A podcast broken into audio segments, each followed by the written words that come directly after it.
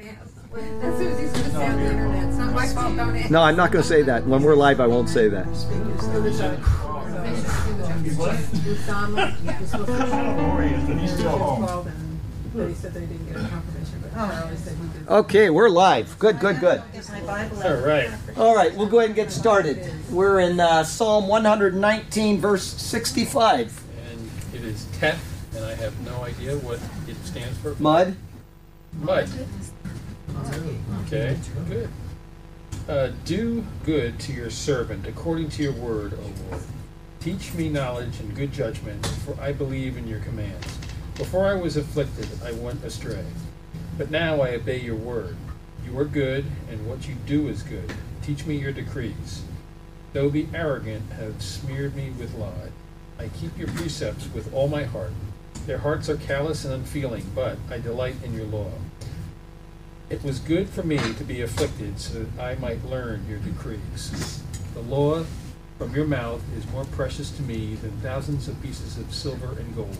Wow, great stuff. Heavenly Father, we thank you for the chance to come here today and meet in your presence and to share in your word and oh, to just rejoice in you. Everything is right in the world because you've so ordained it. And uh, from the rising of the sun into its setting, you are to be praised. Glorious God, we thank you for the gift of Jesus, our Lord and Savior, and for what he's done for us. And we thank you for the gift of your precious word. We want to give you the glory and the honor that you're due. And we want you to be exalted. And we thank you for the chance to open this word. And we ask that we handle it properly and uh, carefully, and that we don't deviate from sound doctrine, which you have given us through the hand of your prophets and apostles. And we thank you for it, and we love you, and we cherish it. We cherish you. We pray this in Jesus' name. Amen. Amen.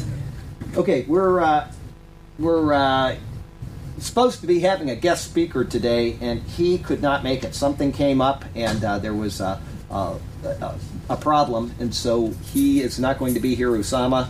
And I want to apologize to anybody that was going to watch online waiting for him. Instead, if you do stay, you'll get to see a bearded face instead of a nice shiny one. And um, uh, we apologize about that. Uh, we're in the book of Romans if you want to stay, and uh, we've been going through it uh, for a little while now. I think, uh, when did we start Romans? Anybody remember? I have Uh, it's been a few months, and we're already up to chapter 2, verse 29, so we're breezing right through it. 29 or 22? 29. 29. And um, so, anyway, we'll get started to that in just a second as soon as I get turned to the proper page. And uh, again, I'll say this a couple times for anybody that walks in or maybe that turns on the uh, the uh, streaming a little bit late. That uh, you know, I, I, I apologize. It's nothing that we could control. It was totally beyond our control. But uh, we do uh, regret that Usama isn't here to speak to us.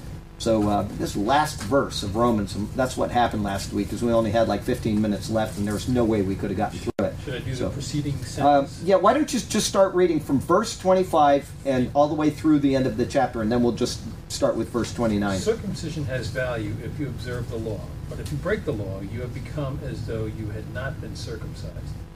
If those who are not circumcised, excuse me, keep the law's requirements, will they not be regarded as though they were circumcised?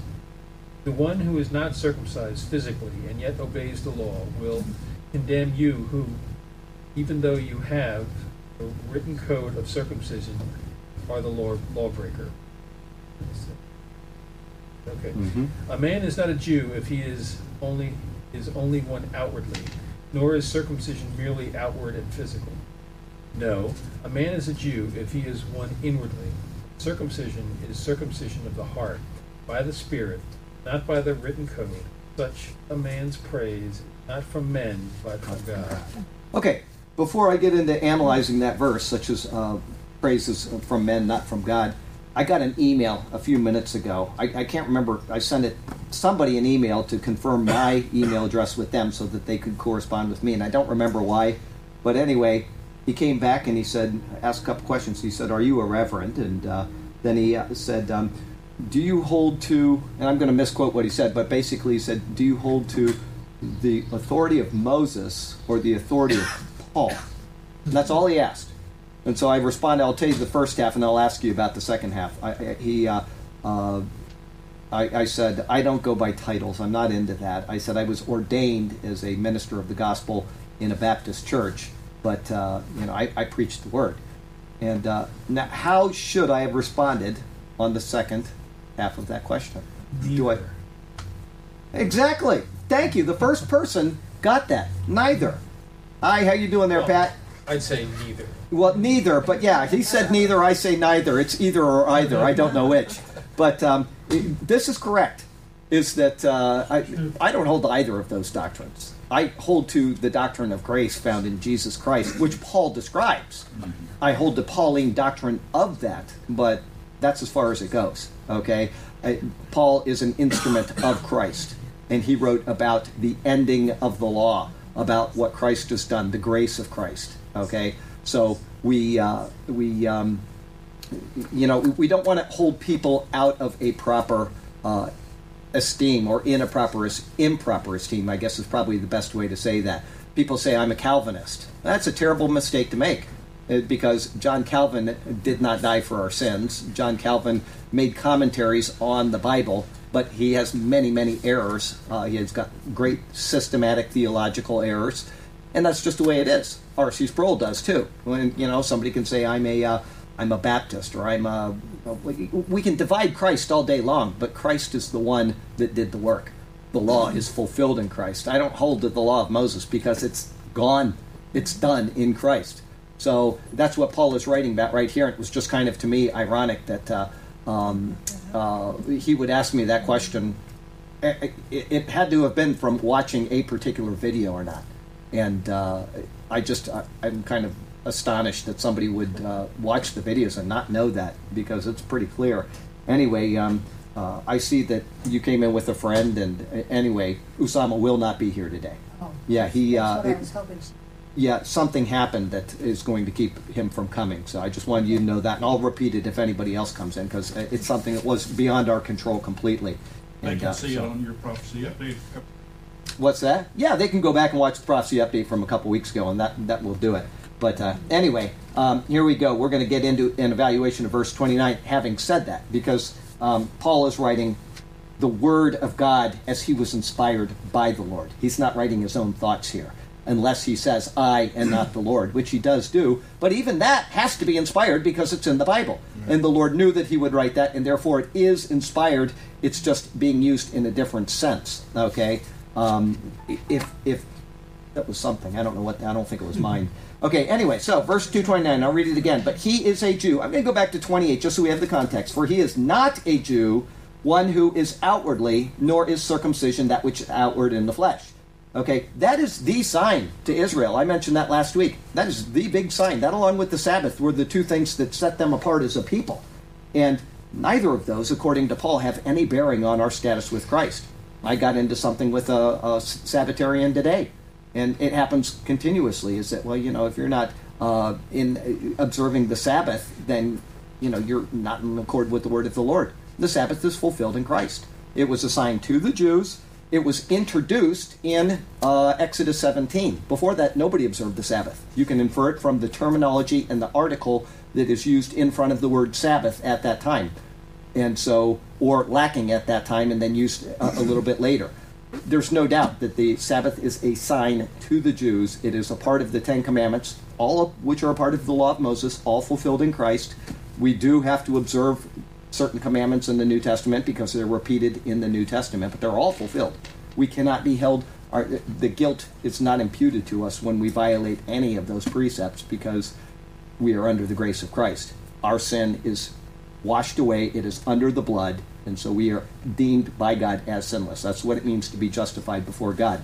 So, having said that, um, uh, we'll go on to verse 29. But he is a Jew who is one in, inwardly, and circumcision is that of the heart, in the spirit, not in the letter, whose praise is not from men but from God. Now, I'm going to read my comments, and I've got some thoughts, and maybe they're already in my comments, so we'll just wait on that.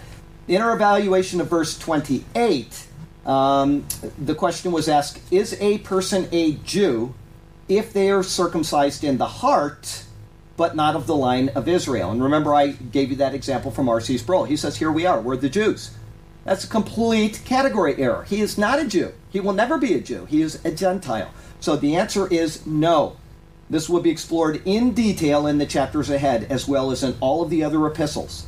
However, one could come to the conclusion if they were to take verses such as verse 29 out of context. Paul says that he is a Jew who is one inwardly. Does this in any way here it's a it's a question for you. Does this in any way imply that Gentiles are included in this statement? I ask it again. It says uh, Paul says he is a Jew who is one inwardly. Does that imply that Gentiles are included? No. Not in any way, shape, or form. He's not speaking about Gentiles. If he was, he'd say Gentiles. I he doesn't. He says what the passage is leading up to that. That's right. Might get you to think. it might get you to think that's that's exactly right. And this is the problem with replacement theologians. They say we're circumcised of the heart, therefore we are Jews. That's a complete category mistake. A Jew who is circumcised in the heart is a true Jew. A Jew that is not circumcised in the heart is a Jew by heritage only. Okay, he is not a Jew in the sense of being a Old Testament and New. Uh, in the book of Deuteronomy and in the book of Jeremiah, circumcise your hearts. Okay, they say it. It was Old Testament. Paul is just building on it in the New. All right, so um, the answer again is no. It simply means that a person born of the line of Israel who only outwardly reflects his nature is not counted as a true Jew. He must have an inward reflection as well. Think of Tel Aviv, gay pride parade. They're all Jewish people over there, right? They're all Jews according to the flesh. Are they true Jews? No, because they have not come to Christ. They are not circumcised in the heart, and so they are of the stock of Israel, but they are not counted as true Jews in the sense that Paul is uh, speaking of in this context. Okay, Spiritual. the what? Spiritual. Spiritual Jews. That's right. And Now, he's going to. Would they hold that being what we call uh? No, that, that would be the greatest defense to them. For me to tell, you go over to Chabad down the road and say, you guys aren't true Jews. They'd go absolutely crazy.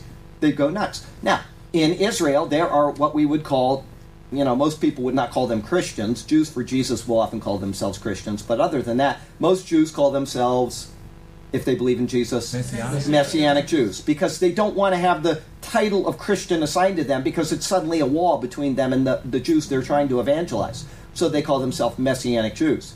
And in that capacity, they are true Jews. They are both Jews of the flesh and they are Jews in the spirit, praising God rightly. Okay? So, um, uh, it, it, it's, I said it during the prophecy update last week. I'll say it again. It is so marvelous to sit and listen to their. Did you listen to any of I it? I did. I did. Did you like it? of- I did. I, the problem is, is that uh, none of them are on you. Uh, yeah, Apple Music. Apple Music. Yeah, No, it's right. just off YouTube. So you have to Right. strip it off. You have to use something like um, Right. uh, Or- Audacity or, or something. send away for their CD. Or send away if they sell it. to get the. Well, that's what are you right. But um, Still selling it. i- i- as long as you're using it in a church and not for public gain, that's fair use. Anyway, so just so you know that. But Yeah. um, uh, the uh, i- i- isn't it nice to listen to that? Very nice. Hearing They did Christ actually praised and proclaimed in the uh, original language, the Hebrew language. It's marvelous. I tell you, I listen to it. It's just it's so uplifting. But I don't want to take that to too far of an extreme, and then suddenly, uh, you know, I, I'm going to start taking on other attributes which don't belong to me. I'm a Gentile. You know, I, I, I could just assume listen to it, and I did. I used to listen to it in Korean when I attended a Korean church. Then I'd break down and cry at watching the Koreans sing it, praising Jesus in their language. It's just wonderful to hear Christ proclaimed outside of the little box that we get get ourselves in. You know, I'm a fundamental Baptist uh, minister, and I have to have an warbler organ. Oh, I was in that church for three years down the road where they played the warbler organ, and oh, the ladies loved it. Oh, and I was thinking, this is the worst. This is almost as bad as rap. But everybody's got their thing. But you get yourself into a box and you think this is true worship. Now we worship Jesus in spirit and in truth, and He doesn't care what language or you know the Koreans when they worship. You know how they do it sometimes. They do it with these beautiful dances. They put on their robes, the women, and they dance with their, their hands and their feet. And it, it- it's marvelous. Every step they make is making a picture. Wow. It's wonderful to see. Anyway, they do all this kind of stuff with their hands. It means I'm praising you, and then the, whatever. It was just, it was great. Anyway, so um, uh, warbler organs. I'm off on that. Okay. Um, next, uh, Paul says um, that circumcision is of the heart, in the spirit, not in the letter. What's he talking about there? Old Testament. The Old Testament, the letter. That's right. It's not in the letter, it's in the Spirit.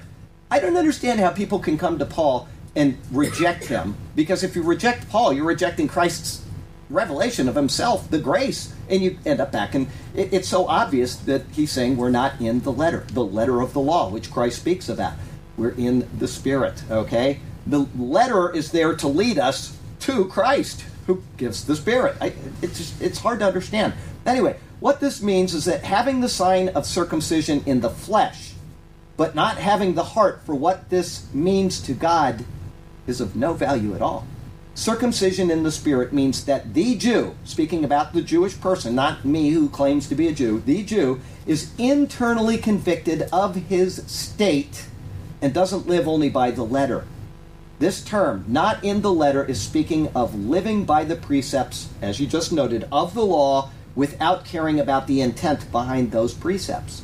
Paul speaks of the Spirit and the letter in 2 Corinthians, 2 Corinthians chapter 3. So let me read you what he says there. 2 Corinthians 3, verse, oops, I went too far. 3, 1 through 6. He says, Do we begin again to commend ourselves? Or do we need, as some others, epistles of commendation to you or letters of commendation from you? And what does he say? You! You are our epistle written on our hearts, known and read by all men. Clearly, you are an epistle of Christ, ministered by us, written not with ink but by the Spirit of the living God. Not on tablets of stone, meaning the Ten Commandments and all that that embodies. The Ten Commandments were on the stone, but the entire law of Moses is summed up in that. He's saying the law of Moses, not on stone. Okay, it's that is the summation or the the you know the picture of the entire law. Okay, not on tablets of stone, but on tablets of flesh. That is of the heart, and we have such trust through Christ toward God.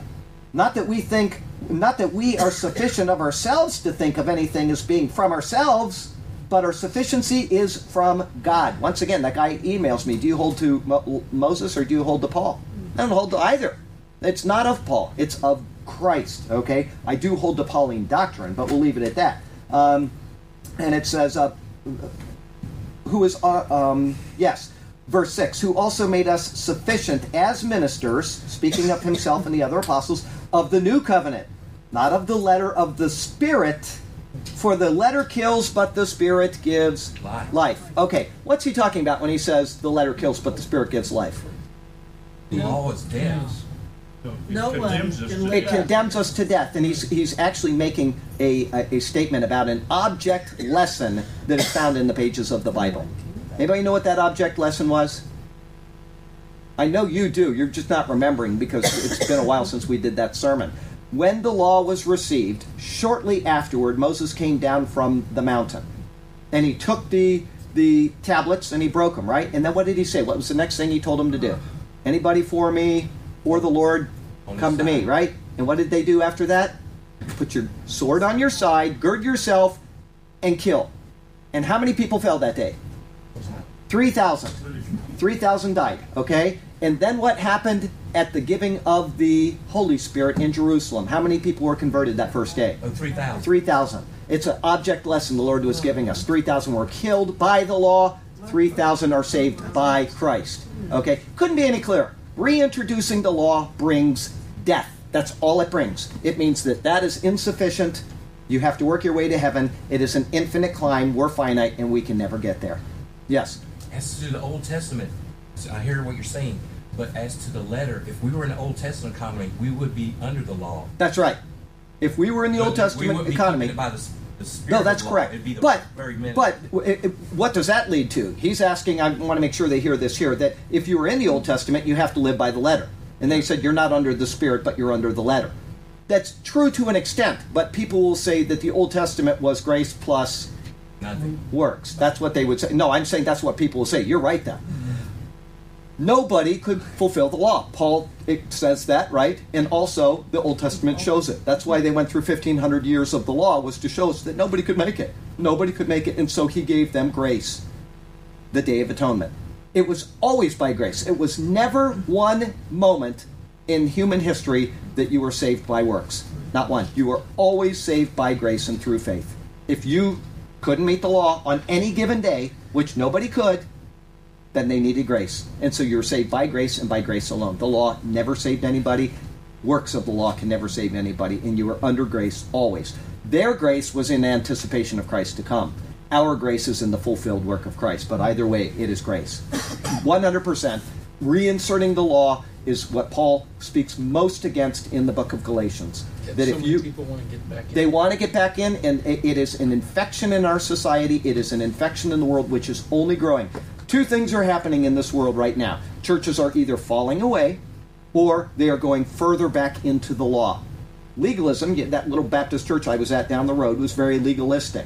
They would take parts of the law, like many, many churches would do, and they'd say, this applies, but this doesn't. This applies, but this doesn't. The law is done. Now, I'm going to give you the example which I give every single time I bring up the law. What is it? Every time. You brought it up before class today. If you keep the whole law, No, no, no, no, no. Uh, Burke said something that I should have my, my January sermons. Sadly. Tithing. Tithing is an Old Testament precept. We talked about that last Saturday. That's right. It is an Old Testament precept. There is tithing is out. It is completely out. Giving, according to Paul, is uh, um, uh, what is it? Give as you have been blessed. And then in chapter six of uh, Galatians, he says, "Give something to your preacher." You know, kind of uh, to make sure that he who teaches you should be whatever. And uh, anyway, it's Galatians six sixteen, and I don't want to misquote it too badly. That is it. But now I'm going to stop right here. I'm going to stop right here and I'm going to ask if you already have heard me talk on tithing, because this is all relevant to the law, um, uh, don't say anything. If you have not heard me talk on tithing, can you tell me, somebody that has never heard me speak on tithing, tell me what the Old Testament required for tithing? Anybody? If you haven't heard me speak on tithing, what did tithing mandate in the Old Testament? Well, it began with the tenth, but it went on up. Okay, so a tenth what? Explain it. the, fir- uh, the first fruits of everything. So you're supposed to give 10%? Of the Is that it? No, Okay. What are you supposed to do with the tithe? That's what I'm asking you. it was given to the the Depending on yourself. Okay. w- No, no. I asked you not to say anything. Okay. I, I- so obviously you don't know this. And here, here's what you were to do with your tithing. I'm going to go this because it's so important. It is. Because when people, when people People so preach tithing, they one turn people off, as she just said, and they never tell the truth about what the Bible actually said about tithing in the Old Testament. So we're going to divert for a minute before we get back into Romans chapter 2. I'm going to read you. This is Deuteronomy 14. This is the explanation of the tithe. It starts in verse 22. Okay? In Deuteronomy 14, verse 22, oh, I'm in the wrong book here. Um, it says, and this is something every person should always remember concerning tithing. They should always remember this. If you are going to mandate tithing, you must mandate it according to the Old Testament. I didn't write these words, they came from Moses by inspiration of the Lord. Here's what it says Deuteronomy 14, verse 22. I got to get back to chapter 14 again. Um, okay? 22 says, You shall truly tithe. Tithe means a tenth, okay? You shall truly tithe all the increase of your grain that the field produces year by year. This was an agrarian society. They had grain, which was what they used as their economy, okay? And you shall eat the tithe. Everybody got that? You shall eat the tithe in the place where he chooses to make his name abide. The tithe of your grain, and your new wine, and your oil, of the firstborn of your herds and your flocks, that you may learn to fear the Lord your God always. You eat your tithe. Now we'll go on. But if the journey is too long for you, and he says at the place where the Lord uh, mandates, where did the Lord tell the people to gather? Finally, Jerusalem. That's right. It eventually was Jerusalem. If the journey is too long for you, so that you are not able to carry the tithe, you got just so much, the Lord has blessed you so much, he says, um, or if the place where the Lord your God chooses to put his name is too far for you, oh, it's too far when the Lord your God has blessed you, then you shall take the tithe, exchange it for money, take the money in your hand, and go to the place which the Lord your God chooses you, which is Jerusalem. And you shall spend that money for whatever your heart desires. Okay? In the King James Version, it says, whatever your soul lusteth after. Ooh, I like that. My soul lusteth after that. I'm going to go spend it. Okay? For whatever your heart desires, you shall eat there before the Lord your God, and you shall rejoice, you and your household. You shall not forsake the Levite who is within your gates. So you take something and you make sure that he has something. Why? For he has no part nor inheritance with you. They did not have their own fields to till and to make their own, so they were dependent on the people. The Levites did get the skins of all sacrificed animals, though. The, the ministering priests did. So that was something that helped them as well. But here's what it says now. Verse 28 explains what you're to do with your tithe. At the end of every third year you shall bring out the tithe of your produce of that year, and store it up within your gates, and the Levite, because he has no portion nor inheritance with you, and the stranger, and the fatherless, and the widow who are within your gates may come and eat and be satisfied, that the Lord your God may bless you in all the work of your hand which you do. Every third year, if every Christian in America gave one tenth every third year, the churches would be overflowing, and we wouldn't need prosperity gospel preachers out there saying, "Send in your tithes so that the windows of heaven will open up above you." Okay, they were once every third year to give away their their tithe. Now, is that confirmed anywhere else in the Old Testament? Because it may be wrong. I may have read something that was wrong. Deuteronomy 26, verse 12 says, let me see here 27, 26, verse 12. When you have finished laying aside all the tithe of the increase in the third year, the year of tithing, and have given it to the Levite, the stranger, the fatherless, and the widow, so that they may eat within your gates and be filled. Then you shall say, I have removed the holy tithe um, before the Lord your God. I have removed the holy tithe from my house, and also given them to Levite, etc., etc. You eat your tithe two years. The third year, you give your tithe away. You know that could be wrong. It could be. So there, there might be one more place in the Bible where it's actually confirmed, and that's in Amos 4, verse 4. Um, it says, There come to Bethel and transgress. Now, your translation in Amos 4 4 may be incorrect, and I will explain this when I get down there. At Gilgal, multiply transgression. Bring your sacrifices every morning, something that they were required to do under the law. Every morning they had to bring their sacrifice, and every afternoon, at, uh, between the evenings, they would bring their sacrifice. New moons, they would have certain things. Bring your sacrifice every morning, your tithes every three, and it says here days. That's an incorrect translation. The word yamim in this, the context demands years because it's referring to Deuteronomy 26 12. So it's footnoted here. It says, or years, compare Deuteronomy 14 28. Okay, so we have three times in the Old Testament that the Jews were fully aware something that Christians that have the full counsel of God are not aware of. One, that the law is set aside in Christ. We're not under law, we're under grace. Two, tithing is an Old Testament precept. It is done in Christ. Uh, Hebrews chapter 7, Hebrews chapter 8, and Hebrews chapter 10. It is annulled, it is obsolete, and it is set aside.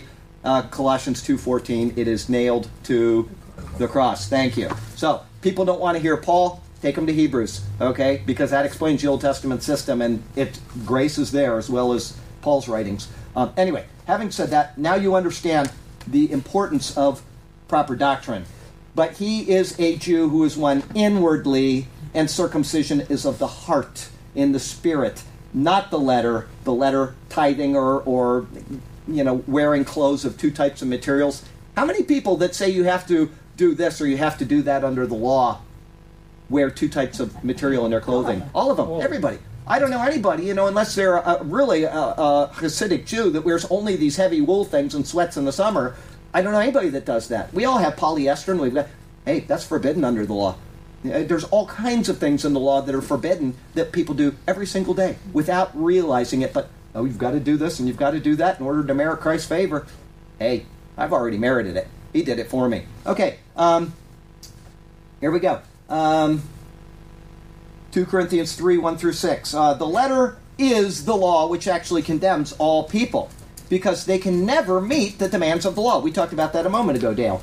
The Spirit is the Holy Spirit who gives the inner testimony of God in which frees one from the condemnation of the law. This isn't just a New Testament concept. David, who failed to meet the demands of the law, demonstrated his understanding of the letter versus the Spirit in Psalm 51, verse 11. He says this. Um, hold on here, Psalm 51, verse 11. He said, um, 52, 51. Do not cast me away from your presence, and do not take your Holy Spirit from me. Verse 12. Restore to me the joy of your salvation, and uphold me by your generous spirit. He doesn't say, Restore to me your salvation. He says, Restore to me the joy of your salvation. Okay? David knew that without the Spirit, there was only separation from God's presence it's good to note that since Christ's crucifixion and resurrection, a believer cannot lose the Holy Spirit. I know people will disagree with that. If I'll tell you what I say from time to time. Ephesians 1 13 and 14 says that when you believe, let me read it, and then I'll give you my analysis of it. Ephesians 1 13 and 14. You can't hear this too many times. In the world we live in, you cannot hear this too many times. Ephesians 1 13 and 14. In him, Jesus, you also trusted after you heard the word of truth, the gospel of your salvation. In whom, having believed, I, I accept the word, you were sealed with the Holy Spirit of promise. Holy Spirit of promise. 14, who is the guarantee, the etervon of our inheritance until the redemption of the purchased possession to the praise of his glory. Few things about that. If you were given the Holy Spirit as a guarantee, and the Holy Spirit is taken away because you've done something wrong, it wasn't a very good guarantee. Okay? Secondly, well, that makes God um, not the guaranteer of guarantees. He's just the semi guaranteer of guarantees as long as you do everything else you're supposed to do. But secondly, it means that God erred in giving you the Holy Spirit at the beginning. God cannot err, God does not make mistakes.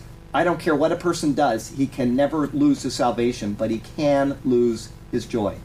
He can lose his life. He can lose his liver. He can lose his whatever, you know. I, you can lose a lot of things, but you're not going to lose your salvation. Okay, so um, let's see here. Um, uh, oh, we got to get back to our comments here. David, and then we get down. David knew that without the Spirit, there was only separation from God's presence.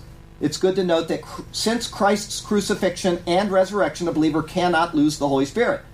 Guarantee. The word is eravon. The only other time it's used in the uh, that's used three times in the New Testament by Paul. The only other time it's used is in the Hebrew, the exact same word, transliterated from the Hebrew into the Greek, which is almost unheard of in the Bible. It's a very rare thing. It's used three times in the Old Testament. In Genesis 38, the account of Tamar and Judah, when she got the guarantee from him, which was his signet, his cord, and his staff. And it was a picture of the sealing of the Holy Spirit in the New Testament. It is a, a sure guarantee. And what did he declare when he got those back from her? She is more righteous than I. Why? Because she was more righteous than him. And we are more righteous than any Jew who has observed every jot and tittle of the law outwardly because he hasn't done it inwardly. Where we, is, we have had faith in what Christ did, and we are given that eravon, and it can never be taken away. It is our possession until the um, purchased redemption, which is pictured in Genesis 38. Okay? So, um, let's see here. Um, having discerned these things, the same question needs to be asked for the second portion of today's verse. Paul says that circumcision is that of the heart, in the spirit, not in the letter. Does this in any way imply that Gentiles are included in that statement? Again, the answer is no. Okay, let me turn my page here. We're almost halfway through this verse. No, just because a Gentile may be circumcised in the heart and have the Spirit in no way implies that they are Jews. Okay? To understand this, let's use the concept of being a patriot. Okay? I've got a couple people in here that were served in the military. At least two of them. I'm one of them, and I know another one back there. And okay, so we'll we'll say that there's a couple patriots in here. We could say being a patriot is an inward allegiance to the nation, and not merely being a citizen of the United States. Okay, because we have people that are in the United States that are not patriots. Okay, but if you are uh, uh, inward allegiance to your country and you say, I'm going to serve, I'm going to do what the country asks of me, I'm going to be obedient to its laws, etc., you're a patriot. All right? There are many people who are citizens of the United States, but not all of them have an inward allegiance to the nation. In fact, many citizens have great animosity towards their country, as we've seen for the past week. I mean, violent animosity against it. They are not patriots. Therefore, being a patriot, like being a Jew, is not based on externals, it's based on internals. Okay? That's why I hated when I worked for the embassy in Malaysia. I couldn't stand it because they used the term expat, the expat community. You've heard that before? What does that mean? A Expatriate. That's right. And they just they, they arbitrarily use these terms and it sounds cool. I'm an expat. I was a patriot. I was serving my country in the uniform of my country. Actually, in that country, I couldn't wear my uniform because I would have gotten. Well, anyway, it doesn't matter. But I, I, I was serving the country as a patriot. And they said, well, they use it as if being out of the country means that you're not holding allegiance to your country. That's the furthest thing from the mm-hmm. truth, and it should be the furthest thing from the truth, especially for the State Department who is representing that nation actively as ambassadors. Mm. Paul never said, I'm an expat of Jesus Christ when I'm outside of Israel. Right? He never said it at any point. He always said, I'm an ambassador for Christ. He held to his, his lineage as a, a Jew, He was an observant Jew. He talks about that when he's uh, addressing the kings and all of these people that he talked to. He never said, I'm an ex Jew. He never said, I'm an ex ambassador. He always proclaimed the title because it was, it was in here, not external. And so I really, really despised hearing that term. And anytime they'd say it, and they'd say it sometimes 50 times during a meal, I'd say, But I'm a patriot. I would remind them of that because I couldn't stand being lumped in with these people that thought it was cool to be an expat when they're serving the country that and that's something about being a diplomat is when you are a diplomat when you are in a, another nation the american embassy is not malaysian property. Right. that it, it is not considered a part of that country. It is the united states of america in a very small form. No person can enter that without the proper credentials and no person can do anything to a representative of that embassy they are us people living in america and when you had your passport with you, which we carried everywhere we went, I had a black diplomatic passport, wherever I was, I was the United States of America. Always. Every single step that I took, nobody could do anything to me. They couldn't arrest me, they couldn't ask me any questions at all. If I showed them that, they had to completely stand down. They could have me removed by their government going through the proper channels, but they could do nothing to me. If I ran over somebody on the street, they'd have to say, We're going to let the you know, the two people decide the big wigs, and then they're going to know what to do with you. They could do nothing to me. I was a patriot, and I despise that term. And this is what Paul is saying about the Jews and about the Christians in the world. We are ambassadors of Christ, and we will always be that way. We're not ex-ambassadors when we go to, you know, a football game. We're ambassadors of Christ. So this is an important issue that he's saying, and it doesn't just bear on Jews and Gentiles. It bears on who we are as representatives of Jesus in our life at all times, always. Today I had lunch with my friends from Iowa here. And were, we went out together, and I don't care what anybody else thought around us. We stopped and we held our hands and we said our grace over, over the food. We're representing Christ. I don't need to be told by anybody else, listen, we don't want to hear you do that here. Well, they'd get an earful from me, I'll tell you that. Has never happened at, at uh, lunch, has it, at IHOP? But one of these days it's going to, and they're going to find out a side of me that they these guys they're going to see something of me that they they don't like because I will not take that from people. I have a right to pray. As a matter of fact, what do we do? We get the, we wait till the servers bring the food and we pray with them too. Oh yeah, and I'm sure somebody's going to complain about one of those servers one of these days, and I'm going to I'm going to be all over them. Anyway, we'll go on. I, we are representatives of Christ. Okay, that's what I'm getting at. Okay, so we've used the example of the uh, patriot. Now let's consider those who have great allegiance to the United States, but are not citizens. okay? I know lots of people that have great allegiance to the United States of America. I know two of them that are probably watching right now from uh, one of them's in bed, and I won't give you any more information, but we need to keep him in prayer. Okay?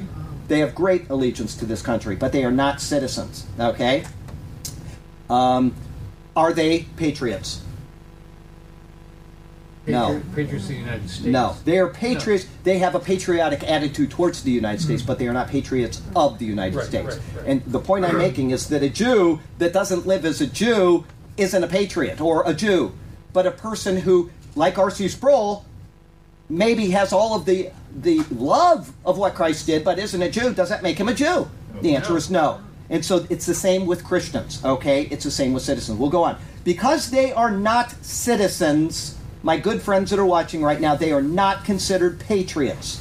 There were many foreigners who came to the aid of the patriots during the Revolutionary War, right? The French came. Were they patriots?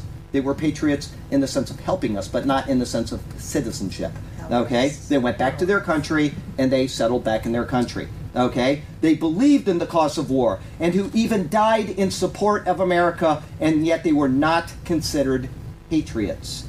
Likewise, Gentiles are not Jews simply because they bear circumcision of the heart and have the Spirit, R.C. Sproul.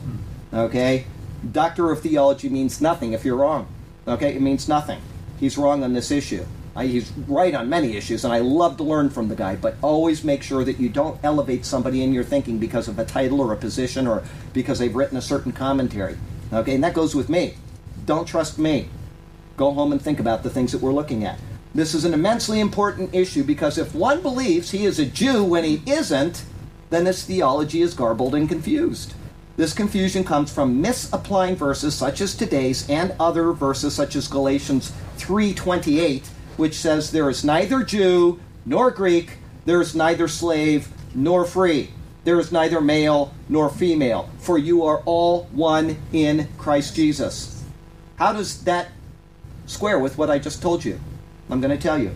Paul says there is neither Jew nor Greek, which leads people to say that we're all the same as, in, as Christians now. We're all the Jews. Okay? But this is entirely wrong. And it is verifi- verifiable by the same verse that Paul says there is also neither male nor female. Let me ask you, can anybody here not distinguish a male from a female in this in this room? I guarantee you I can tell every single female in, in, in the world we might not to, but in this room I guarantee you I know every female and every male. Okay? Right? He says, um, where was I? Um, um, however, it's obvious that there are still males and there are still females. Nothing has changed.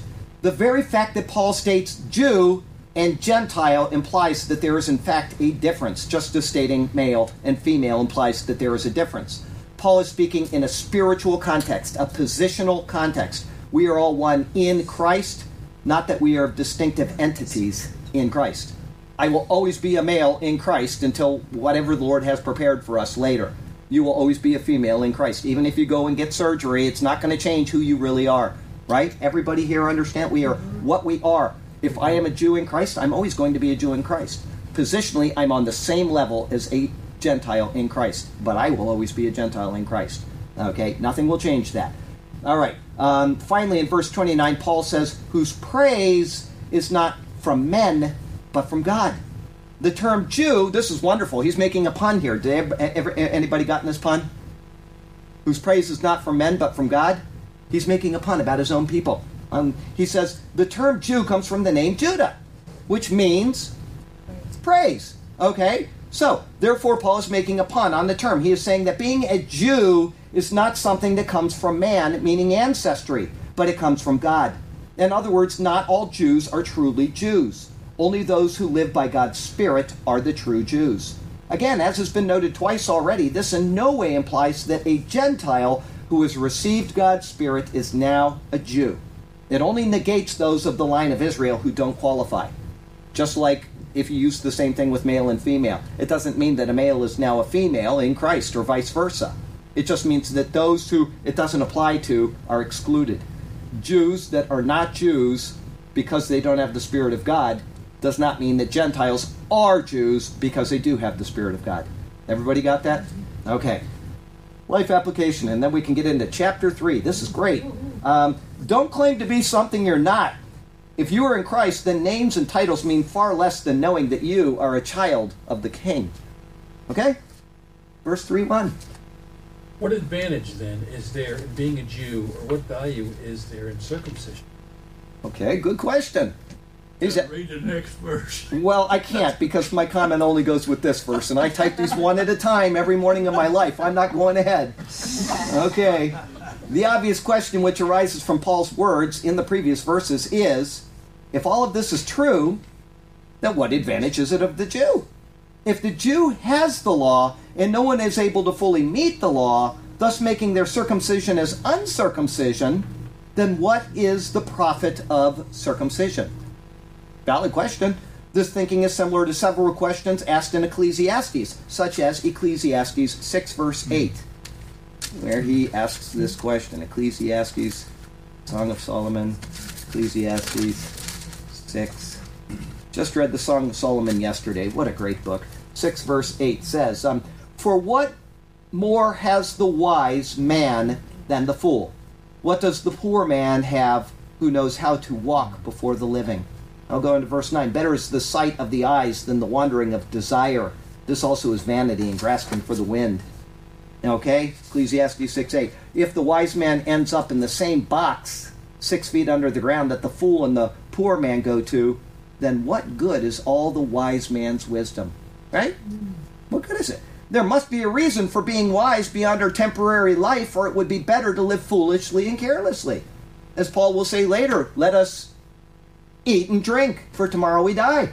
In other words, let's just go party. If Christ isn't resurrected, if Christ didn't die for our sins, we might as well drink it up. We might as well go out and do every vile thing that we want to do because it makes no difference in the world. None. And that's Paul's point. If there's no benefit to being wise, why be wise? Just be a fool. It's easier to be a fool than it is wise, and you get a lot less headaches and you get a lot more sleep, right? Okay, so the question stands. Um, likewise, there must be some value in being a Jew beyond the law, or it would be better to not be a Jew at all. I can tell you that's true because look what they've gone through for the past 2,000 years. You know, why would they want to continue to carry a badge on them which only gets them murdered and killed? Why would they want to do that? Why would somebody want to do that? Why would somebody want to wear their uniform into hostile territory knowing that that identifies themselves as a person that needs to be shot as soon as he's seen? And yet, young people do it all the time. They do it for the sake of something greater than themselves. Okay? Paul will give an immediate answer here in verse 3 2. And then he will treat, which we're going to get to in a minute, which he will treat the situation concerning the Jews in detail in chapters 9 through 11. It's important to note in today's question that it confirms the issue raised and answered in the last verses of the previous chapter. Are those Gentiles who are circumcised in the heart now Jews? If they were, Paul wouldn't even ask the question in verse 3 1, nor would he then answer it. The Bible reveals these truths concerning the state of God's people. One, anyone who is a faithful believer is a spiritual descendant of Abraham. Abraham. Two, Israel comprises those faithful Jews who are obedient sons of Jacob. They are of his physical descent.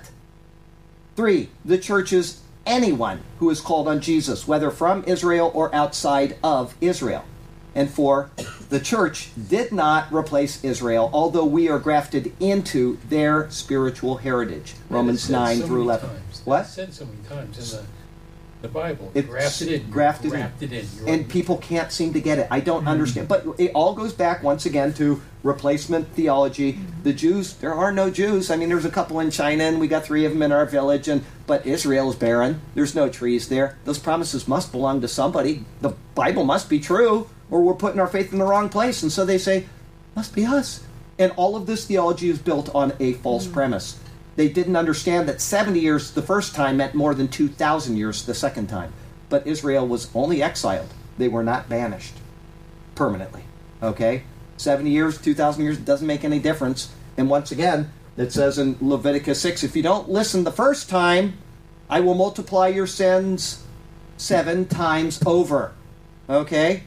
And the example comes from Ezekiel chapter 4. Lie on your side 40 days, on your left side, and that'll be, uh, wait a minute, your left side 390 days, I think, and then on your right side 40 days. Anyway, one is the punishment of Ephraim, one is the punishment of Judah, okay? Israel and Judah, and you combine them together, you come out to 430 years. To take off 70 years from the 430 years, and that leaves you with 390 years, times 7, 2,520 years from the original exile 14 May of 1948, back in the land.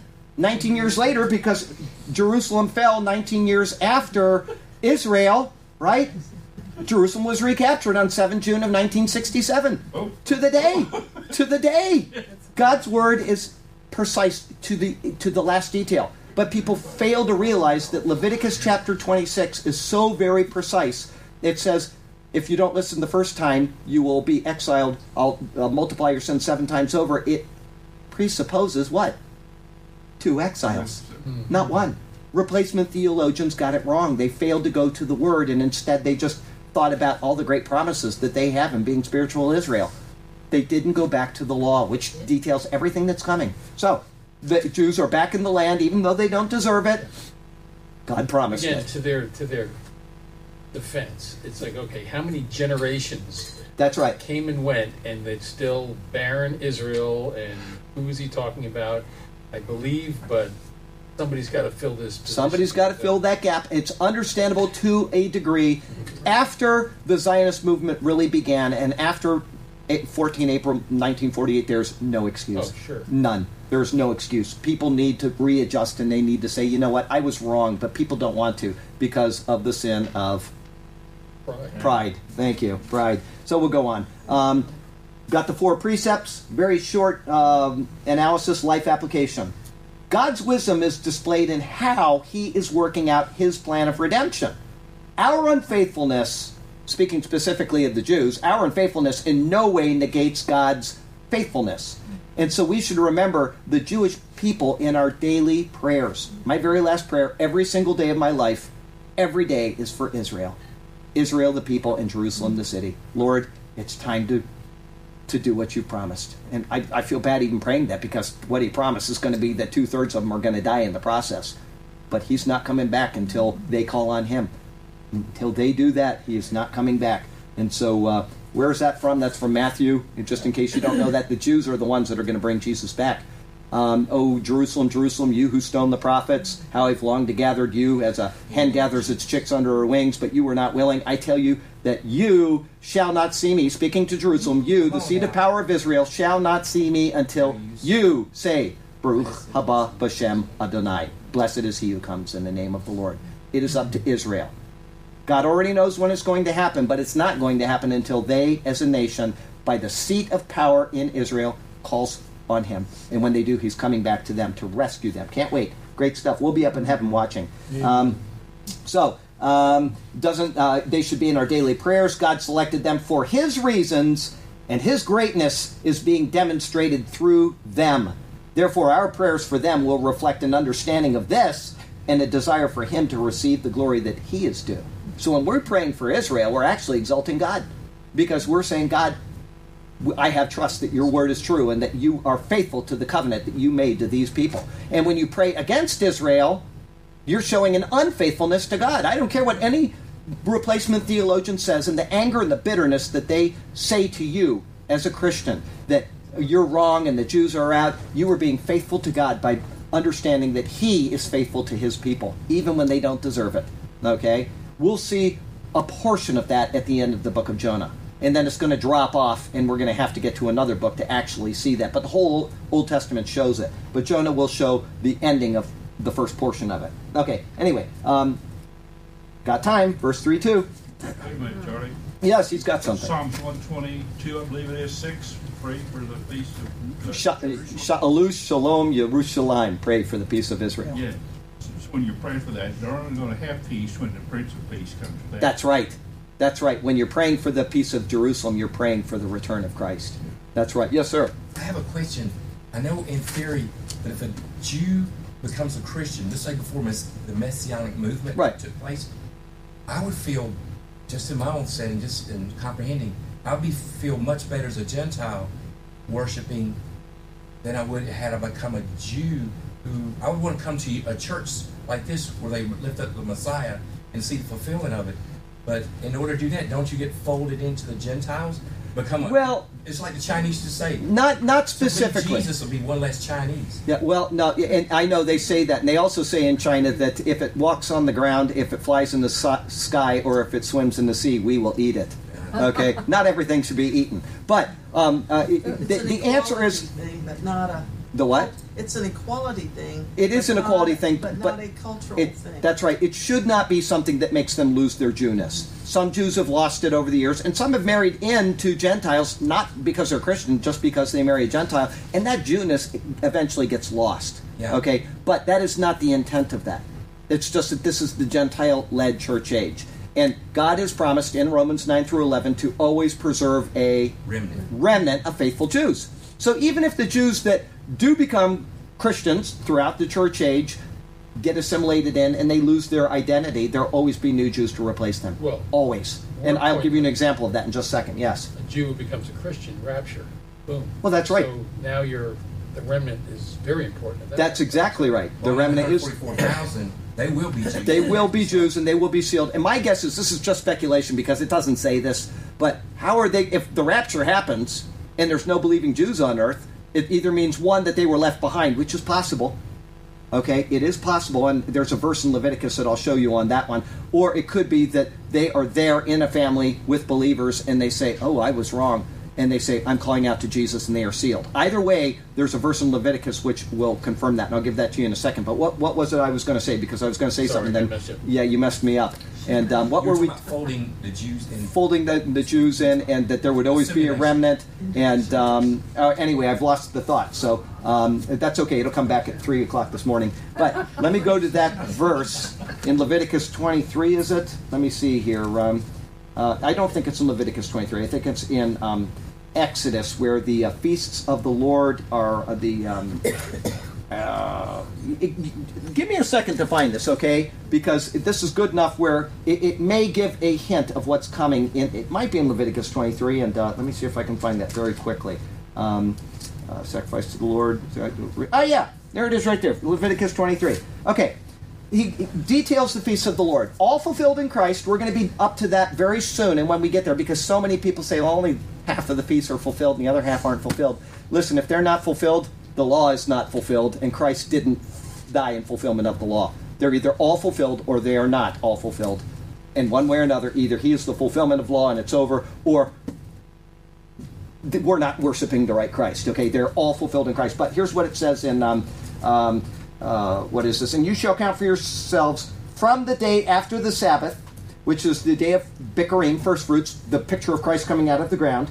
After the day after Sabbath, from that day you brought the sheaf of the wave offering. Seven Sabbaths shall be counted. Count fifty days to the day after the seventh Sabbath. Okay, which is the it would make it the what day? Forty nine days plus one is 50. 50. Okay. Right. So then you shall offer a new grain offering to the Lord. You shall bring from your dwellings two wave loaves of two tenths of an ephah. Right? They shall be fine flour. They shall be baked with leaven. With leaven. Can you imagine presenting something to the Lord with leaven in it?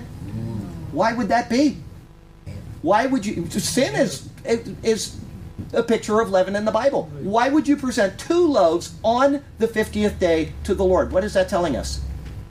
Jew, Gentile, accepted before God because of the work of Christ, sealed with the Holy Spirit. It is a picture of our redemption, the day of Pentecost, the 50th day, which is documented in Acts chapter 2. Jew and Gentile are now acceptable before God with their sin because their sin debt is covered by Christ. Okay? Then it says, um, they are the first fruits to the Lord. Twice in the New Testament, Paul calls people first fruits. Guess what? One time he says it of a Jewish congregation, the second time he says it of a Gentile congregation, Jew and Gentile first fruits to the Lord. It, the Bible is so perfect. Oh, ah, okay. So, and you shall actually speaks of a person in there. I don't think it's a congregation; it's a person. He is the first fruits of Achaia, okay, or maybe that household of Stephanus. Anyway, Jew and Gentile. Okay, trust me on that. And you shall offer with the uh, bread seven lambs of the first year without blemish, one young bull and two rams. They shall be as a burnt offering to the Lord, with their grain offering and their drink offerings, and an offering made by fire for a sweet aroma to the Lord. Then you shall sacrifice one of the kids of the goats as a sin offering, and two male lambs of the first year, and a sacrifice of a peace offering, all detailing our redemption in Christ and what He has done for us. The priest shall wave them um, with the bread of the first fruits as a wave offering before the Lord with the two lambs. They shall be holy to the Lord for the priest. And you shall proclaim on the same day that it is a holy convocation to you. You shall do no customary work on it. It shall be a statute forever, forever, in all your dwellings throughout your generations. Verse 22.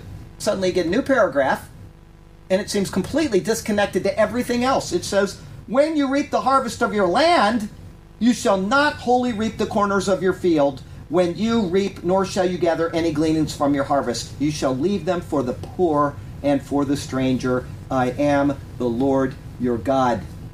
Well, if if Pentecost is a picture of the church age and not everything is reaped and you leave something for the poor, what do you think that's telling us? The 144,000 at the end of the age, which are left for those who are left behind, right? It's just as bizarre. This it doesn't seem to fit in anywhere, but if you think it through, that's what it's showing us. It's showing us that God still has a plan, even for the people who are left behind. Okay, great God, wonderful Savior. Um, okay, so verse three two. Read that again, please. uh, much in every way. First of all, they have been entrusted with the very words of God. Okay, this one says, much in every way, chiefly because to them were committed the oracles of God. Yes, the oracles, the utterances of God. All right, verse 3 2. In response to the question of 3 1, which was, What advantage has then the Jew, or what is the profit of circumcision? Paul answers with an exclamatory note. You can almost hear his voice raising, Much in every way. In every way, in all respects, and from all sides, the benefits are evident. The first being chiefly that to them were committed the, the oracles of God. Paul's word translated chiefly can be thought of as in principal advantage. That's what he's saying. In principal advantage.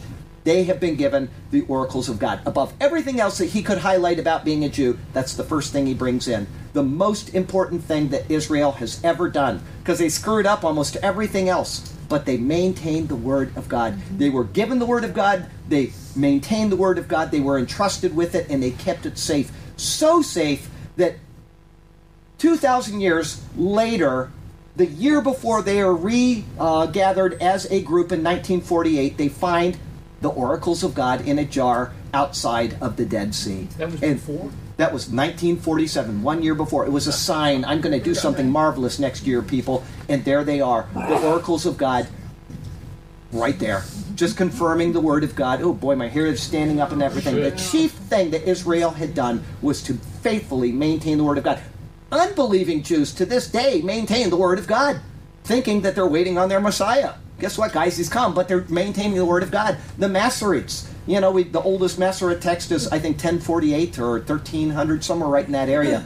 And how meticulously they maintained that. And Masoret comes from the word for to count. And they would count. And if they would do a, a copy of, say, the, the Torah scroll, and they counted it, if it was off by one letter, guess what they did with that? Years and years of work gone. They counted everything. They count, They were meticulous to make sure that the Word of God was so faithfully prepared. And then they have rituals, which you know the Bible doesn't say, but they have their own rituals. That if they came to the name of God, which sometimes the chapter might have it four times, they'd stop and wash, and then they'd write out Yud Hey Vav Hey. So meticulous, so careful with the Word of God. The one thing that is instilled in Israel above all else is the Word of God, and Paul understood that, and he says they were given the oracles of God. Now, some people take that to an unintended extreme because then they say that no Gentile has been a part of giving the Word of God. I wouldn't go that far. We know that um, uh, Job may have been written by a Gentile. We don't know that for certain. It is in Hebrew, but he certainly was a Gentile. Okay, and then secondly, despite what people want to argue, and I, I, one of the people that I hold in the highest esteem could not let go of the fact that Jew was, uh, Luke was a Gentile and not a Jew. Okay, and some people say, well, he was a proselyte. It's never said in the Bible. It's never said that. In fact, what does it say in the book of Colossians about um, Luke? In the book of Colossians, it says, um, right at the end, he says here, um, let me find this. Um, okay, do, do, do, do. Well, I'm just going to start at verse 7, and eventually we'll come to it. It says, um, Tychicus, uh, beloved brother, faithful minister, and fellow servant in the Lord, will tell you all the news about me. I am sending him to you for this very purpose, that he may know your circumstances and comfort your hearts. With Onesimus, a faithful and beloved brother who is one of you. They will make known to you all the things which are happening here. Aristarchus, my fellow prisoner, greets you with Mark, the cousin of Barnabas, about whom you received instructions. If he comes to you, welcome him. And Jesus, who is called Justus, these are my only fellow workers for the kingdom of God who are of the circumcision. They have proved to be a comfort to me. Let me read that again. These are my only fellow workers for the kingdom of God who are of the circumcision. Those the people he just listed are the only Jews. Epaphras, who is one of you, um, a bondservant of Christ, greets you, always laboring fervently in the prayers that you may stand perfect and complete in the will of God. For I bear him witness that he has great zeal for you and those who are in Laodicea and those who are in Hierapolis. Luke, the physician, the beloved physician, and Demas greet you. He's not of the circumcision, right? It's right there. It's in black and white, and yet people will cling to anything to say that the verse that we're looking at right now in uh, Romans confirms that Luke was somehow a Jew. When he says elsewhere, he's clearly not. He's a Gentile. These are the only of the circumcision. What?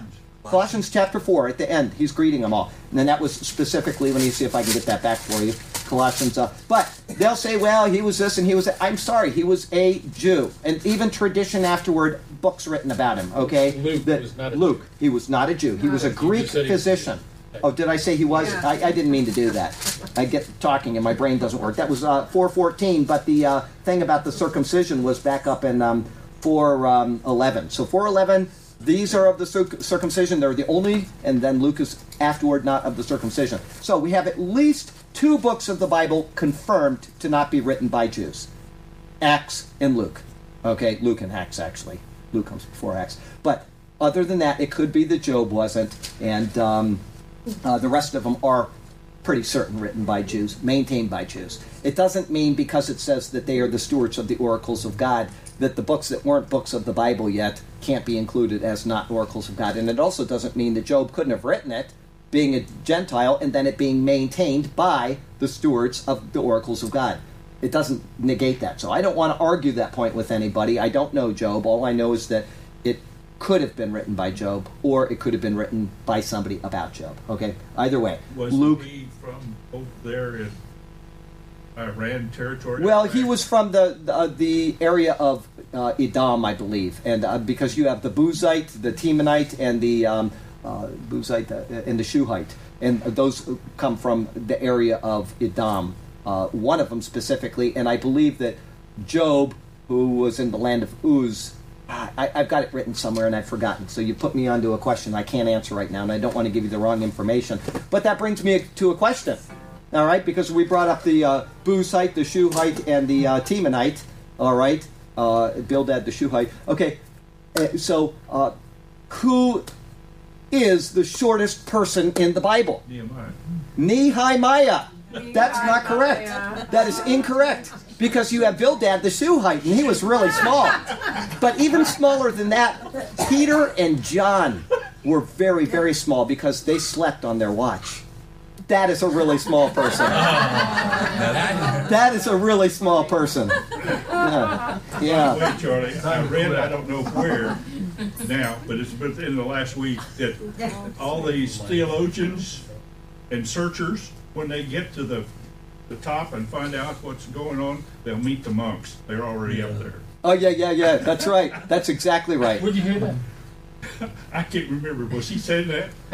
What's that? Did you say that on? No, I didn't say that, but that is right.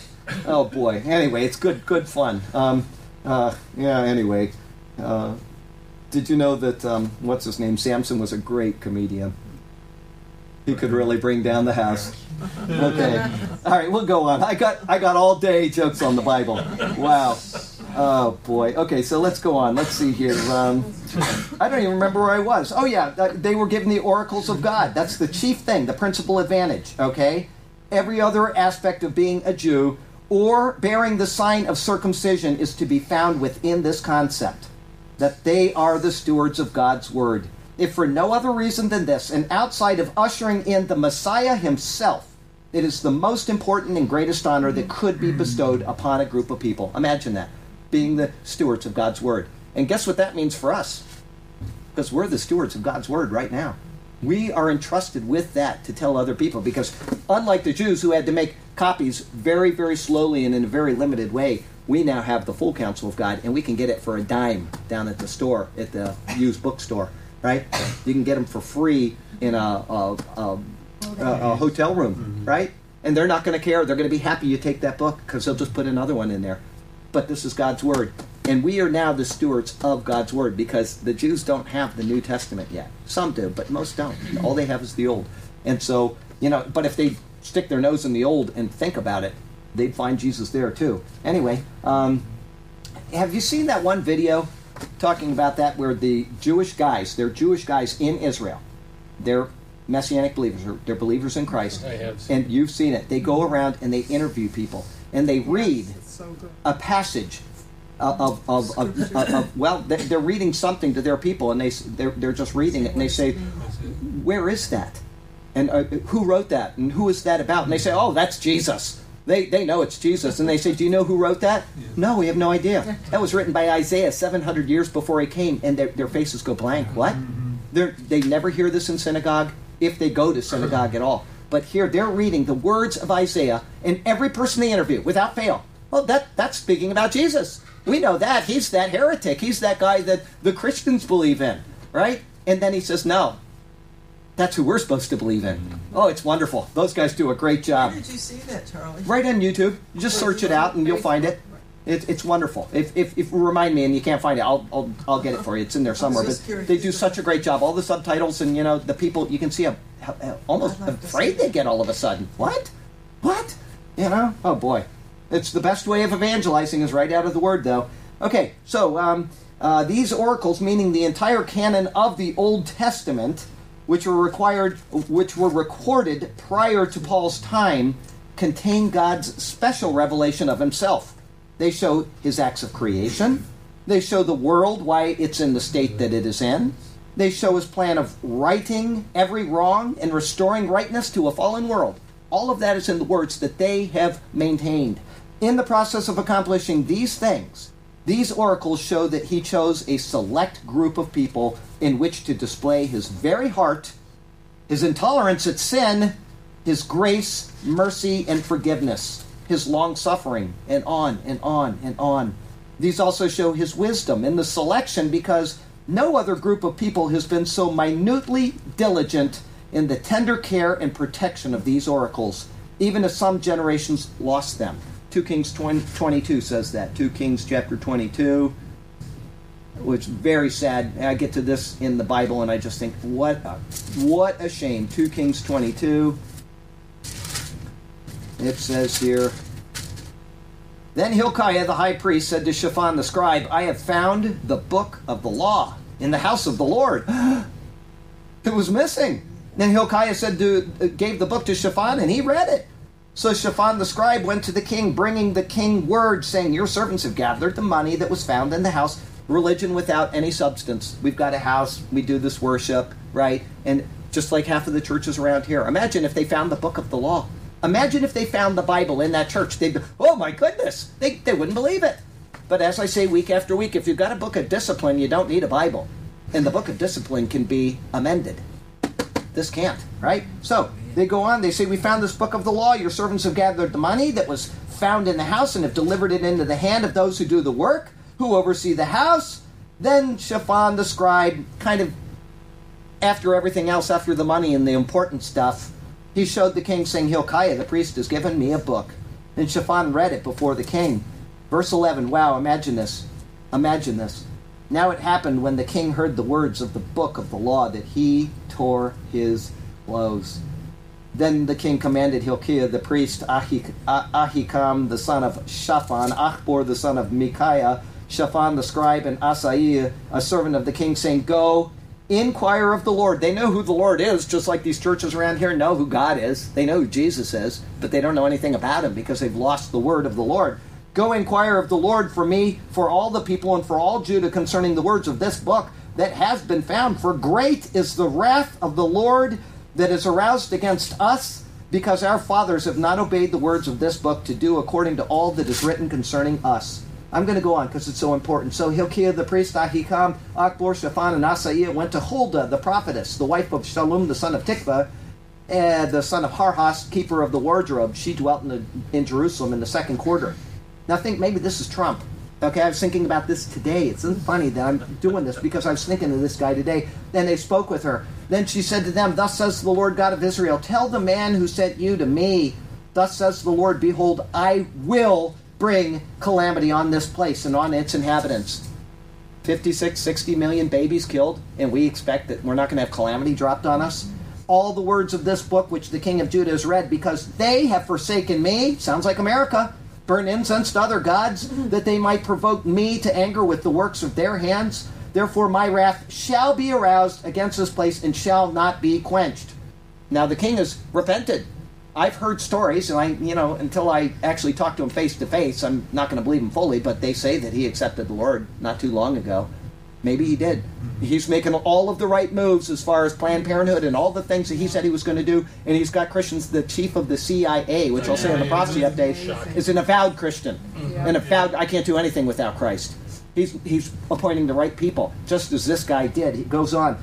But as for the king of Judah, who sent you to inquire of the Lord in this manner, you shall speak to him. Thus says the Lord God concerning these words which you have heard, because your heart was tender and you humbled yourself before the Lord. Think of what of what he's doing in Washington right now. When you heard what I spoke against this place and against its inhabitants, that they would become a desolation and a curse, and you tore your clothes and wept before me, I have also heard you, says the Lord. Therefore, talk about grace. I will gather you to your fathers. He's going to die instead of seeing what he's going to do. Uh, to your grave in peace, and your eyes shall not see all the calamity which I shall bring on this place. So they brought back word to the Lord. And guess what the king did? He didn't care. He went around and he cleaned Israel anyway. Even if I'm doomed, even I'm still going to clean this place out before I go. I'm going to get rid of the trash. I'm going to take out the garbage, and we're going to restore rightness. I mean, it's almost happening before our eyes. Hmm. I don't want to over overdraw the connection, but everything he has signed so far has been for either the good of America or for the cause of Christ. Charlie, I haven't seen anything that I doesn't. an email, I Yes. know if it's- I can't verify where it came from, but somebody said that Trump already in the White House has gotten rid of all the Muslims. There's Yeah. It's all gone. It's all too. gone. All Muslim I connotation I is scrubbed. All climate change is scrubbed. All LGBT is scrubbed. All of it. It is as if we are seeing King Josiah doing what he did.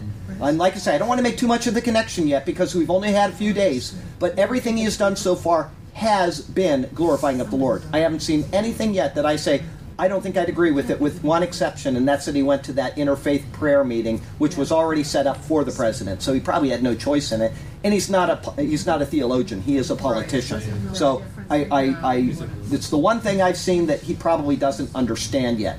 But I, I I'm very happy about what's going on, and we'll hope that this will happen. But it, if you look at the connection, destruction is still coming, Oh, yeah. right? Destruction is still coming upon Israel, and it's probably coming upon America. What?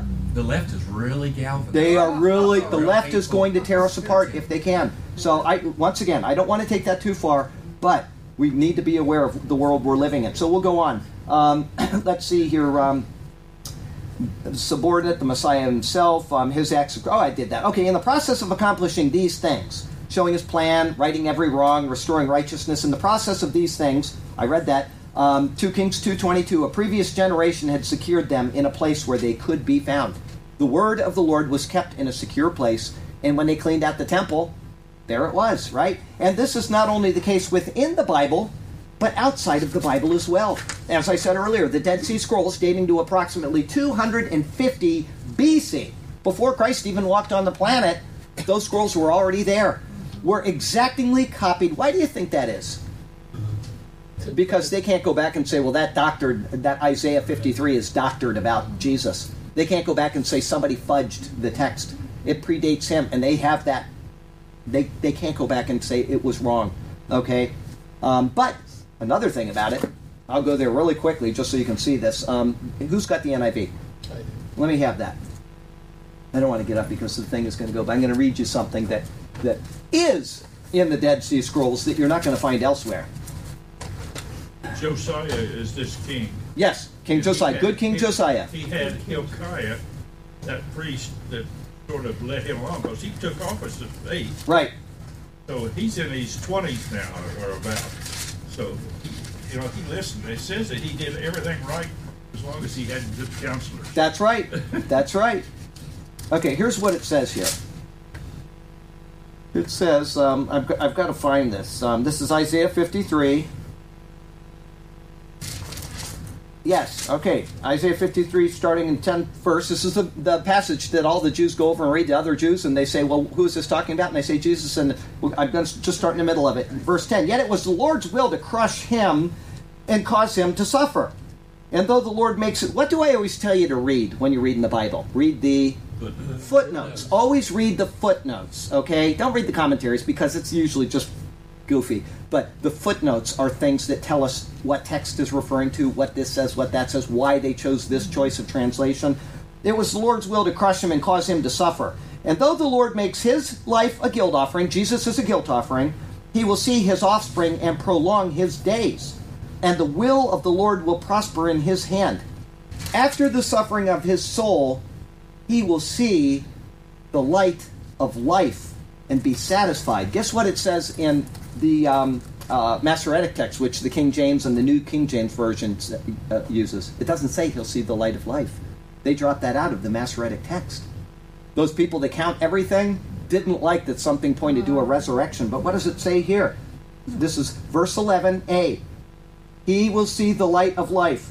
Dead Sea Scrolls has that in there, which predates Christ and it also predates the Masoretic text by 14, 1500 years, right? Also, see the Septuagint, which agrees with that. That's the Greek translation of the Old Testament prior to Christ. The Masoretic text does not have the light of life. That's why it's important to read your footnotes. Go to the 22nd Psalm, the same thing. They've taken out, they pierced my hands and my feet. But it's in the King James Version because they went to the other texts to get that. In the Masoretic text, it says, like a lion, my hands and my feet. Doesn't say anything. It doesn't mean anything.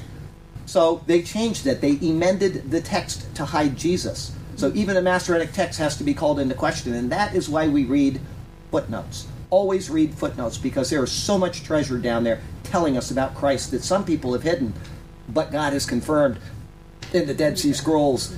You know, oh, that's the Greek translation. That's that's the Gentiles did that. Well, guess who did the Dead Sea Scrolls? It's there.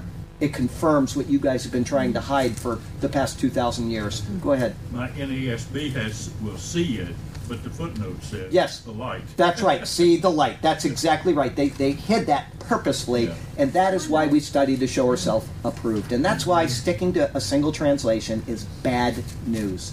It's bad news. Charlie, when they found the Dead Sea Scrolls, didn't, didn't, It's changed some people. Okay. It's absolutely. Okay. And the people that don't want to believe aren't going to believe anyway, Right, because if you right. show them an error in the King James Version, Right. they're not going to believe it.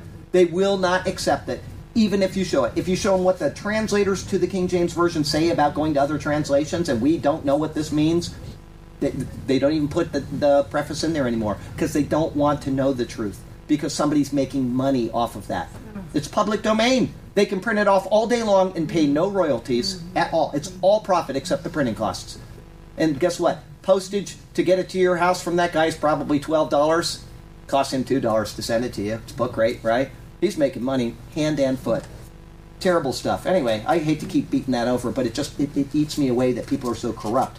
All right, Dead Sea Scrolls dating to 250 BC were exactingly copied and stored in an environment where they would last an extremely long time.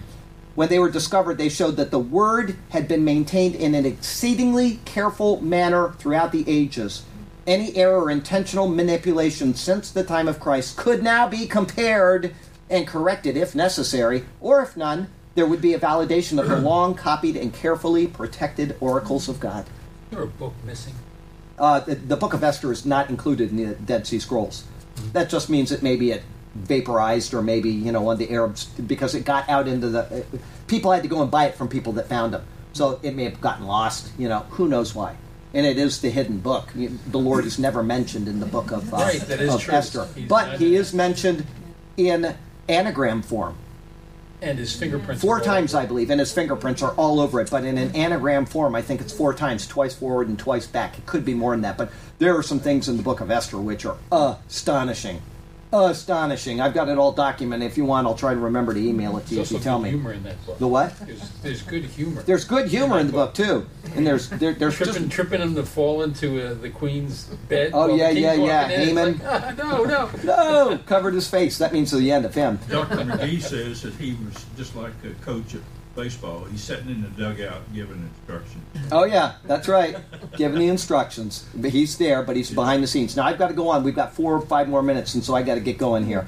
Um, when they were uh, discovered, the intentional manipulation. As you can see, even the environment in which the Jew lived, the land granted to them by God, is a testimony to being a Jew. Why? Because the land has the right properties, such as humidity, temperature, isolation, etc., to protect the ancient scrolls. It also became mostly unsuitable for habitation during the exile of the people, thus preserving the archaeological record which can now substantiate the narratives found in the oracles. Being a Jew and a member of the group who has carefully kept circumcision as a rite for many, many millennia is one of the most astonishing aspects of the wisdom of God and the validation of His Word. The two are tied together and they are inseparable. This leaves an important question to be answered. What about the New Testament? Although this couldn't be answered completely in 10 doctoral dissertations, what should be noted is that what occurs in the New Testament times was anticipated in the Old Testament. Further, there are many Old Testament promises, as well as in the New, which are yet to be fulfilled for the Jewish people as they dwell in the land of Israel. This, if no other concept, tells us that Israel was set aside, not cast away. God's plans and purposes for his covenant people will come to pass exactly as prophesied. Stand back and watch God's amazing plans unfold quite possibly in your own lifetime and before your very eyes. And it is, it's happening every week. We see something happening. The Bible is becoming more and more validated week after week after week. Life application, and we're done. Just in time. The immense wisdom of God is displayed in His Word, in His people, and in His land for the protection and care of His people for the people of the world. It is true that the Jew rejected Christ, but this was known by God before it occurred, and therefore he set aside these people during the dispensation of grace, which is the church age. But this era is ending, and the times of the fulfillment of God's plan in and through the people of Israel is coming. Pray for the people of Israel, support the people of Israel, and stand with the people of Israel. God's hand is upon them, and ours should be as well. Heavenly Father, we thank you so much for this precious word, and we thank you that your word, even to the most disobedient group of people that could ever be conceived, meaning us and the Jews, is still stands. Your word stands, your promises stand, your grace stands.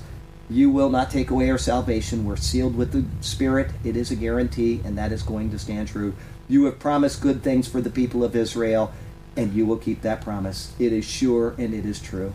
How good it is to know that you are the covenant keeping God despite our unfaithfulness. Thank you for that. Lord, we do pray for Mabel, who's not here. We haven't heard about her uh, biopsy, but we, we would pray that she is okay. And uh, thank you that uh, Sandy is here and looking better and better every single week. It's a real joy. And uh, certainly there are other people that I'm forgetting about right now, but there are needs, there are troubles, there are trials, and there are stresses. And we've got our friends that are driving to Clearwater tonight. I'd ask that you'd be with them and get them up there safely and then back home in due time. And Lord, all things are good from your hand, even when sometimes they seem contrary to that from our perspective. They are being worked out for a good end. And so we thank you and we praise you and we exalt you. Woohoo! We do it in Jesus' name. Amen. Mabel? Yeah, she had a biopsy, and so um, I forgot to mention that on Sunday. But okay, let me back this up. Eh. Give me a second here. And we're stopped. We love you all. Have a wonderful week. Take good care, okay? Bye bye. Mabel got that done. I don't know. She asked me to pray about it last week, and I did. And then I forgot on Sunday. It just it, it skipped my mind, which I felt terrible about. But um, yeah, we'll, we'll pray that she's okay. And let's see here. We're in three three.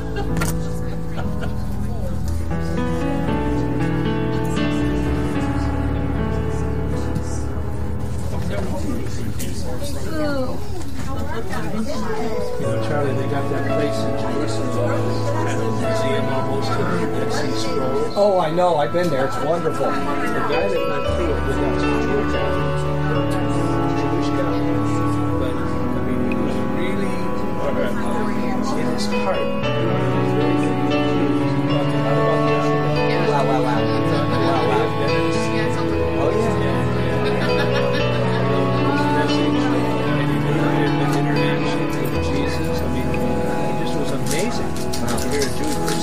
Yeah. I love that. You know, the, the spirit is working over there, and slowly but surely, he is. Uh, he's calling some people.